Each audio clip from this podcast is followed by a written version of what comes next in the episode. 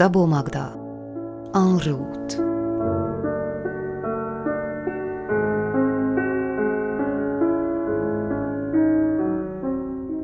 Eleinte élveztem mindent. Az ingerültség, amit Jenny gondoskodó szeretete ébresztett bennem, az épp a felnőtté válás nagy percét élvező kezdő utasban, szerint hálává csendesült. Mennyi tapintattal, gyöngétséggel áll mögöttem Cili vőlegénye akkor is, amikor nincs a közelemben. Megható volt már a Pestig tartó út kényelmének biztosítása is, hát még a folytatása nemzetközi vonaton. És ebbe épp most segít be a nyilván általa megfizetett kalauz, mert elképzelhetetlen, hogy csak úgy szívenemességéből jutott eszébe a középkorú férfinak, hogy ott ugráljon köröttem, mikor megálltam a jegyemen jelzett kupé előtt. Mögöttem a földre borított bőröndök reménytelen sokasága. Mire kettőt néztem, már vitte kofferjaimat ez az új kalauz, aki a vonatba lépés előtt csak rápillantott elkért útlevelemre, azonnal adta is vissza. Több nekifutással a fülkébe cipelte a bőröncörnyeket, fel is rakta őket a helyükre. Egy magam voltam a Bécsi gyors egyik fülkéjének a birtokosa. Leendő sógorom úgy váltott jegyet, hogy ha nem kívánkozom rá, ne kelljen megismerkednem senkivel. A kalauzt örökös utazásai során Jenny nyilván jól ismerhette, mert rendezgetés közben meg is kérdezte, mikor várható vonatjukra újra a mester, akit mindenki szeret ezen a vonalon. És szóljak, ha valami nem úgy van a fülkémben, ahogy elképzeltem, mert ő nem szeretne később szemrehányást hallani. Egyébként rövidesen indulunk, jó utat kíván. Ott álltam a nemzetközi gyors luxus fülkéjében, tükrök és ismeretlen tájak képei közt. A megteendő utat szírtek, tavak, épületek fotói ígérték. Magam voltam, ahogy valaha álmodtam. Később a kalauz visszatért egy köteg újsággal, folyóirattal, de amikor észrevette, hogy inkább a színházi lapok érdekelnek, félre söpörte a politikai tartalmú sajtót, és én ott ültem, mint egy fotómodell a filmmagazinok gyűrűjében. A kalauz az indulás percében megkérdezte, mivel minden illetékes látta már és kifogástalannak találta a jegyemet, ne kísérjen át később az étkező kocsiba, hiszen reggel nyilván keveset ettem, vagy egyáltalán nem. Talán jól esnék most valami frissítő az írdatlan melegben. Később esetleg valami könnyű ebéd. Míg beszélt, csak a fülem figyelt, a lelkem nem. Éreztem, valami moccan alattam. A vonat megreszketett, azután zaj nélkül elindultam Európa felé, és minden inkább foglalkoztatott volna, mint az étkezés lehetősége. Eszem ágában sem volt kilépni ebből a tökéletes kényelemmel berendezett bársonykalitkából. Nagy perc volt életemben ez a parányi jelzés, az ibitur rezzenése. Tudtam, Győrben csak két pillanatra állunk meg, míg az útlevelesek és vámosok fellépnek a vonatra. A kalauz közben többször benézett, mindig megkérdezte, nincs-e valami, amit tehetne értem. És mikor észrevettem, mosolyog, mikor látja, hogy én a filmmagazinban csak a színészképeket bámulom áhítattal, elszégyeltem magam előtte, és dacosan letettem a Wohensaut.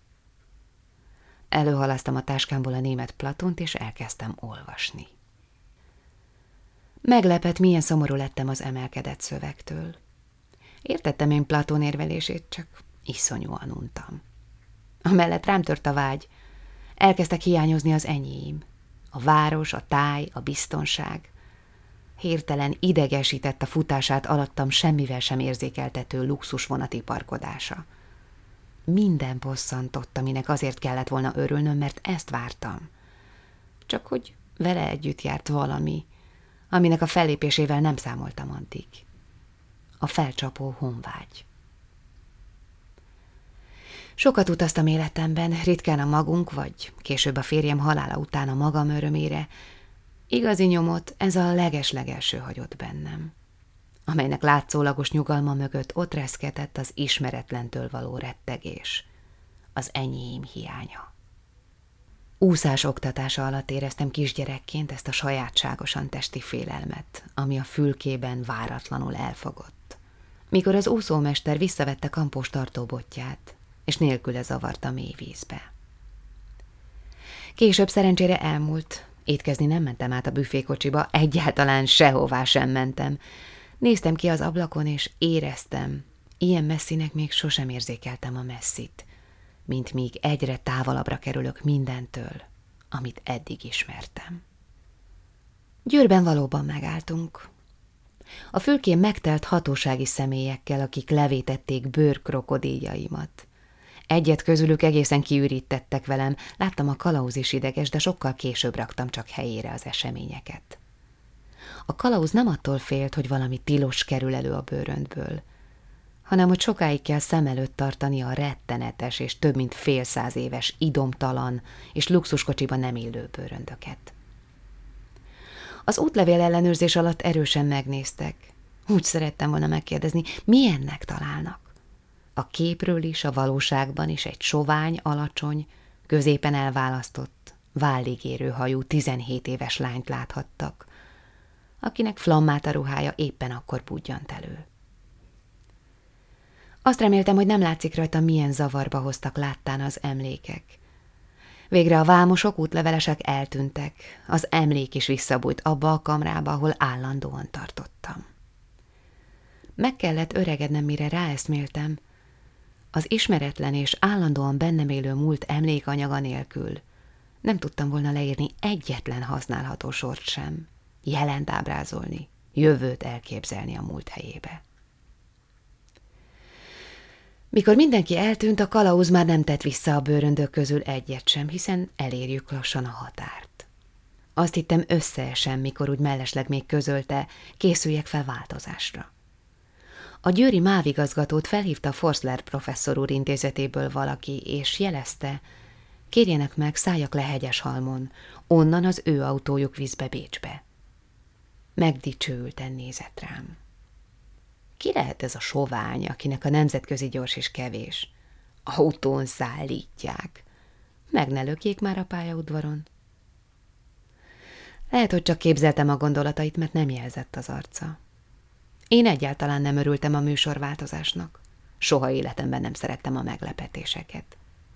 Mit csinálok én hegyes halmon? Miért szálljak le? Miért jönnek értem? Miért nem maradtak meg a megállapodásnál, hogy a Westbahnhof peronján majd megismernek? Addig állok a vonat mellett, míg észre nem veszik, az anyám már telefonon jelezte ruhát, kalapot rajtam. A kalauz látta, hogy nem boldog meglepetést szerzett a hírrel. Ez meglepte mert a professzor közismert mercedes nem volt akármilyen berendezésű, és nyilván a house küldi majd a kisasszonyért. Felfoghatatlan, hogy nem örül neki. Hausdame, tűnöttem. Tudtam, hogy ilyen segítségnek lennie kell ott. A grófnő nem vállalhat háztartási vagy fürdőügyi tennivalókat. Boldogabbnak kellett volna lennem, de nem voltam. Apai örökség volt a kelletlenség, minden nem eltervezett monszanatra.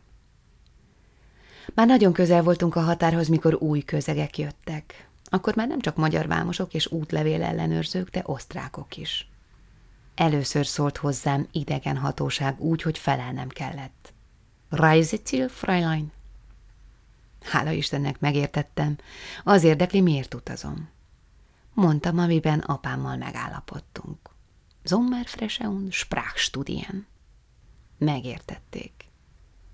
A vonat közben megállt, és a kalauzom elkezdte a szörnyeket lefelé cipelni.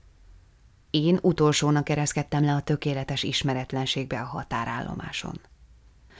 Soha nyomorúságosabb és bánatosabb utazó nem léphetett le a vonatról. Soha tanácstalanabb tényfergő nem állhatott a hatóság megszállt a vonat mellett, mint én, aki zavartan, idegesen csak néztem, és nem láttam senkit. Nyilván nem volt még a közelben sem a Mercedes, amely rám várt.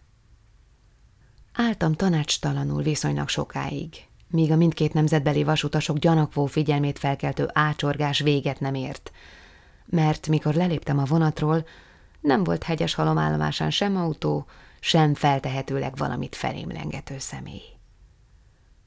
Áltam valahogy megalázottan, kicsit félve, sután. Az egyetlen realitás, ami mégis könnyebbé tette a perceket, a felismerés, hogy a táj ideát meg odát megint csak teljesen azonos. És akkor újra eszembe jutott Trianon, Trianonról Cili, aki tudná, mi legyen váratlan esetben. Céliről meg Mihály és az egész kislánykori koncepció a határok abszurditásáról. Valaki megszólított. Megkérdezte, mire várok. Csak nem akarok gyalog neki indulni Bécsnek. Közöltem, nem, csak késik, aki magával visz. Azt hiszem, csak képzeltem, hogy sokáig megvárattak. Én már kétségbeesésemben a kalapomat is levettem, amit a vonatról lelépve, ahogy az akkori illem kívánta, gondosan fejemre illesztettem. Végre túl a határsorompón és az őrházakon láttam, hogy egy kocsi közelít. Egy bámulatosan szép fekete autó, olyan, amilyenből otthon csak egy van, az egyetem rektorának. És a kocsiból készáll egy hölgy. Nagy szalmakalapot visel, és hihetetlenül elegáns.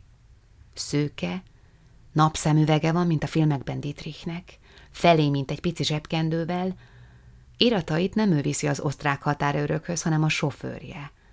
A határon egyébként ismerhetik, nyilván sokszor megtette ezt az utat. A hölgy a határsorompó mellett átlép magyar földre, és elindul felém. Életem örökre rögzült pillanatai között külön kancsalvilágításban marad meg ez a kép a hegyes halmi állomáson. Túl a határsorompon sofőr ugrik ki egy óriási kocsiból, ajtót tár egy hölgynek, kilépni is segít neki, az meg régi jóismerősként áthalad az osztrák határőrök között, bólint a magyar hatósági közegeknek, és elindul felém. Nem kellett keresnie. Egy magam álltam rémült arccal a döglött krokodilokhoz hasonlító dagat bőröndök között. Ahogy egyre közelebb haladt felém, elbámultam a külsején. Tökéletes játékszer nőben. Csupa apró fürt a haja halványlila, nagyszélű, íriszekkel díszített nyári kalapja alatt. Mindene pici. Szája, füle, orra. 34-es lehet a cipője, szokatlanul magas sarkú. És a ruhája, ahogy abban az évben divat, jó arasszal ért lejjebb a térdénél. Valami könnyű, lebegöltözéket viselt, az is csupa virág, mint a kalapja, úgy összességében minden halványlila rajta és vele. A retikője, az ékszerei, a füléből majdnem válig lógó, hosszú ametiszt vízesés fülbevaló, félkezéről akkor hámozta le cikláment idéző kesztyűjét, legalább 36-38 fok volt azon a nyáron, érkezésem nyarán a határon. Akkor még nem sejtettem, a hölgy mitől nem vált verejtékessé, míg verte a brutális nap. Addig a napig nem ismertem a légkondicionált automobilt. Elébe merészkedtem pár lépéssel, mert félreérthetetlen módon intett a lehúzott kesztyűvel. Én nem intettem üdvözlésképpen, csak bókoltam. Nem tudtam, milyen nyelven szólít meg, de tudtam, kivisz most magával. Julius megírta apámnak, hogy a Hausdame a feleségének gyerekkortól bizalmas barátnője. Egy Galíciában elesett huszártiszt özvegye, Baronin Dominik. Valamikor intézeti társak voltak Francia Svájcban, és később tapintatos módot kerestek, hogy a megözvegyült hölgyet és kislányát anyagi tekintetben segíthessék. A báronő otthont kapott a vízgyógyintézetben, és nem érezhette, hogy baráti szívvel kínált kegyelem kenyér jutott neki. Mint Hausdaménak ugyancsak volt tennivalója. Julius felesége, a grófnő, Mária Leopoldin rászorult a segítségre. Európa arisztokráciája után a már meggyőzött Amerika fedezte fel magának Forstlerau csodavizét, és a professzor és orvoskara eredményes munkáját. A vízgyógyintézet konyhája híres volt.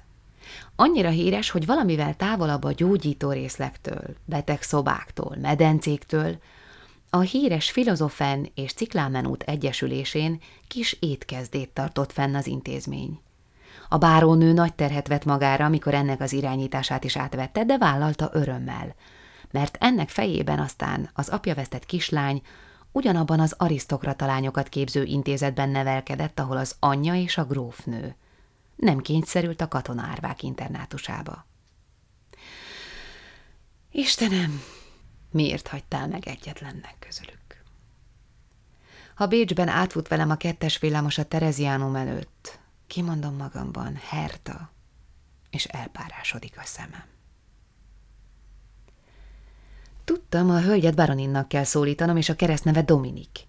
Ezt persze csak tudhattam, nem használhattam. Ahogy felém tartott, olyan üde volt, mintha nem kánikulában jött volna el a határig. Elképzelt koránál sokkal fiatalabbnak láttam, de kor nélkülinek érzékeltem, tudtam, nálam idősebb lánya van. Láttam rajta, nagyon kedves akar lenni, inkább kedves, mint formális. Örökké rajtam maradt hivatalos nevemet ő találta ki. Az ágyai szabóval nem tudott mit kezdeni, nem állt rá a szája, hát átalakította szabófon ágyaira. Sokáig próbálhatta, mire megtalálta a civilizált megszólítási formát. A gyébetűt törölte, pontosabban zsével pótolta, az ágya helynevet meg franciásra csiszolta, amikor rám kiáltott olyan áradó derűvel, mintha én tennék szívességet neki, hogy itt állhat a tűzőnapon, és meg kellett tennie miattam, illetve a régen halott Gyula bácsi miatt az utat. Bienvenue, mademoiselle! Bienvenue en Autrich! A sofőr, aki mögötte állt, tisztelgéssel köszönt, és mondta utána, amit hallott, csak a neki szóló utasítás szerint. Kiszti Hand, Fräulein von Daja? Én mindkettőtől vilkomment vártam, utóbb kiderült a professzorral otthon egymás között sose beszéltek németül. A sofőrnek udvariasan válaszüdvözletet intettem. A bárónőnek, akiről utóbb kiderült, hogy a teheti egyetlen szót nem szól az anyanyelvén csak olyan esetben, amikor az idegen nem boldogul a franciával vagy az angollal, megint puketliztem. És a hátamon csorgott a verejték az ideges nyugtalanságtól, ki tudom-e mondani, amire apám figyelmeztetett, a bók mellé a hivatalos visszaigazolást, baronin. A hölgy egészen közel állt hozzám. Friss illat párolgott ruhájáról, és ez az egész parányi dáma olyan valószínűtlenül épp volt a szikárföld és a szenvedő, gyérlombú bokrok előtt, hogy azonnal megéreztem emberi erejét. Ez a nő állja azt a sorsot, amit Isten kiszabott rá. Nem olyan volt, mint egy osztrák katonatiszt özvegye, inkább mint egy színésznő, aki valakit alakít, akit azonnal szívébe zár az ember. Hogy nem szólhatok németül, hanem azonnal franciául kell beszélnem, megrázott, de nem rémített. A semmiségek, amelyek ilyenkor első találkozás idején cserélgethetők, már vérünké váltak az iskolában Monsieur révén. Meg tudtam nyugtatni, hogy az utazás tűrhető volt, kényelmes. Je ne suis pas fatigué, au contraire, et me fait un grand plaisir faire la connaissance d'une membre de la famille de professeur Faustler. A sofőr ismét kitárta az ajtót. Először a bárónő lépett be, utána én. Nagyot szívtam az illatos, citrus leheletű mélyhűtött levegőből. Seravissant, hallottam Dominik szoprányát. En ne pas sentir la chaleur? Rámosolyogtam. Az emlék visszahozta Mössziőt, ahogy azt magyarázza, a voltaképp jelentéktelen semmiségek átvisznek a nehézségeken, mint a hídon. Beszélni nem kell, mes enfants. Il faut bavarder. Éreztem, sikerült a belépésem Ausztriába. Azt is, amit Dominik közölt. A professzor úgy találta, kényelmesebb lesz, ha értem küldi a kocsiját. Ma nincs bent egyetemi napja, tudja nélkülözni a nagy kocsit, amiben podgyászaim is elférnek. A podgyász, Jézusom! Ez volt az első ütés, amit a simán megúszott határátlépés idején kaptam. Akkor eszméltem rá, a nagykövet külsejű sofőr hátra, a csomagtartóba már begyömöszölte szégyen teljes szörnyeimet. Tudtam, hogy nem tesz erről említést senki, nem is tett. Azaz, hogy igen. De a Zsák kisasszony történelmi jellegű csomaggyűjteménye bámulatos, mondta Dominik.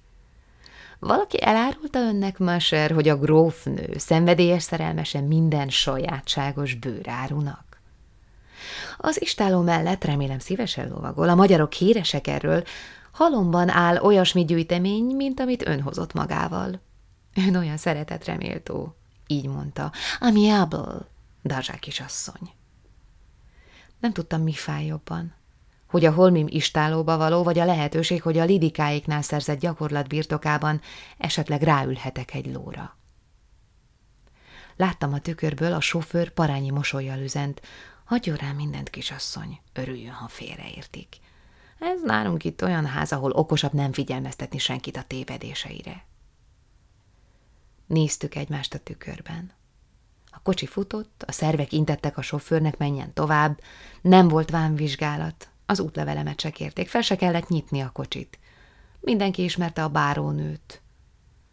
Futottunk valami teljesen magyar Dunántúlinak ható területen előre, aztán váltott a táj, az erdők ritkultak, nagy forgalom volt az országúton, először láttam valamit, ami megdöbbentett. Nem értettem, miért kenik be itt az útmenti fákat mészsel. Dominik megkönnyítette számomra az utat. Azt mondta, feltételezi nekem most az a jó, ha az egész napi utazást kiheverem, addig, amíg az intézetben, ahová visz, átvesznek. Hát, hallgassunk, és ha akarom, nézem a vidéket. Addig szemléltem lelkesen a messzelt fákat, míg arra nem ébredtem, hogy alig, hanem elaludtam. Úgy keltem át a lajtán, hogy nem vettem észre, és feltehetőleg Bécs közelében járunk. Míg én szenderektem, az országutat is elhagytuk. Mikor már újra tudtam figyelni, megpróbáltam valahogy megismerni, merre járhatok. Persze hiába.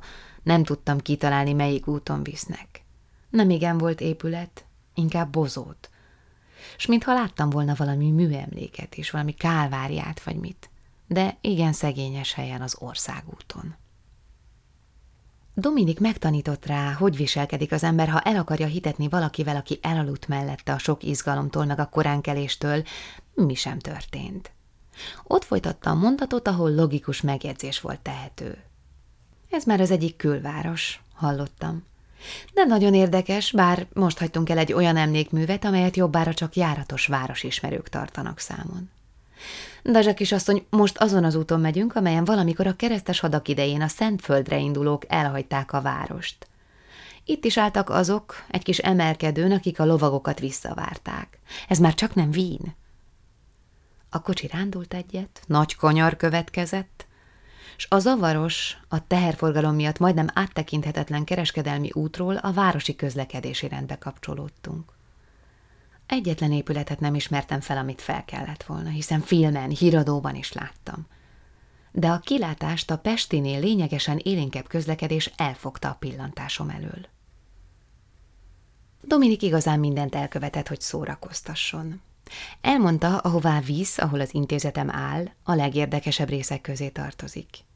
Valamikor az volt az irgalom és irgalmasság, a betegellátás és adakozás területe. Sok háború volt a történelem folyamán. Ki tudta mondani, csak a pillája rezzent egyet. És abban a percben szerettem Dominikot mert ahhoz meg nekem volt érzékem, hogy egy rezzenő pilla alapján rekonstruálni tudjam valaki emlékei között egy harctéri halált halt tiszt felbukkanó árnyékát. Majd látni fogja, ha már szabad lesz önállóan sétálnia. Olyan kerületben él, ahol Schubertnek Beethoven bérelt szobát, és az átlagosnál is nagyobb a zöld terület. Professzor úr üzeni, a sofőr minden vasárnap eljön a kisebbik kocsival önért, és elviszi a templomba, a Dorota ergászéba. A templom ugyan a luteránus felekezeté, nem a kálvinistáké, de professzor úr úgy emlékezett, önök majdnem azonosak. Elképettem Julius emlékezetén. Mikor járt ő még nálunk, Ottományban, Gyula bácsival kálvinista templomban, hogy nem felejtette el? Én vasárnap templomba megyek, és hol lelem a nekem valót ebben a katolikus jellegű nagyvárosban. A kocsi ígéretének is megörültem, egyáltalán mindennek örültem. Már fáradt se voltam, csak kicsit izgatott. Váratlanul azt éreztem, boldog vagyok. Eddig minden nagyszerűen ment. A végén kiderül, jobban tudok franciául, mint képzeltem, csak nem vettem észre, mert Monsieur sose tett fel előre meg nem beszélt, vagy könyvben gyakorlatként nem közölt kérdéseket, mi mindig Gallia megszállásával foglalkoztunk. Ahogy közeledtünk, felélénkültem.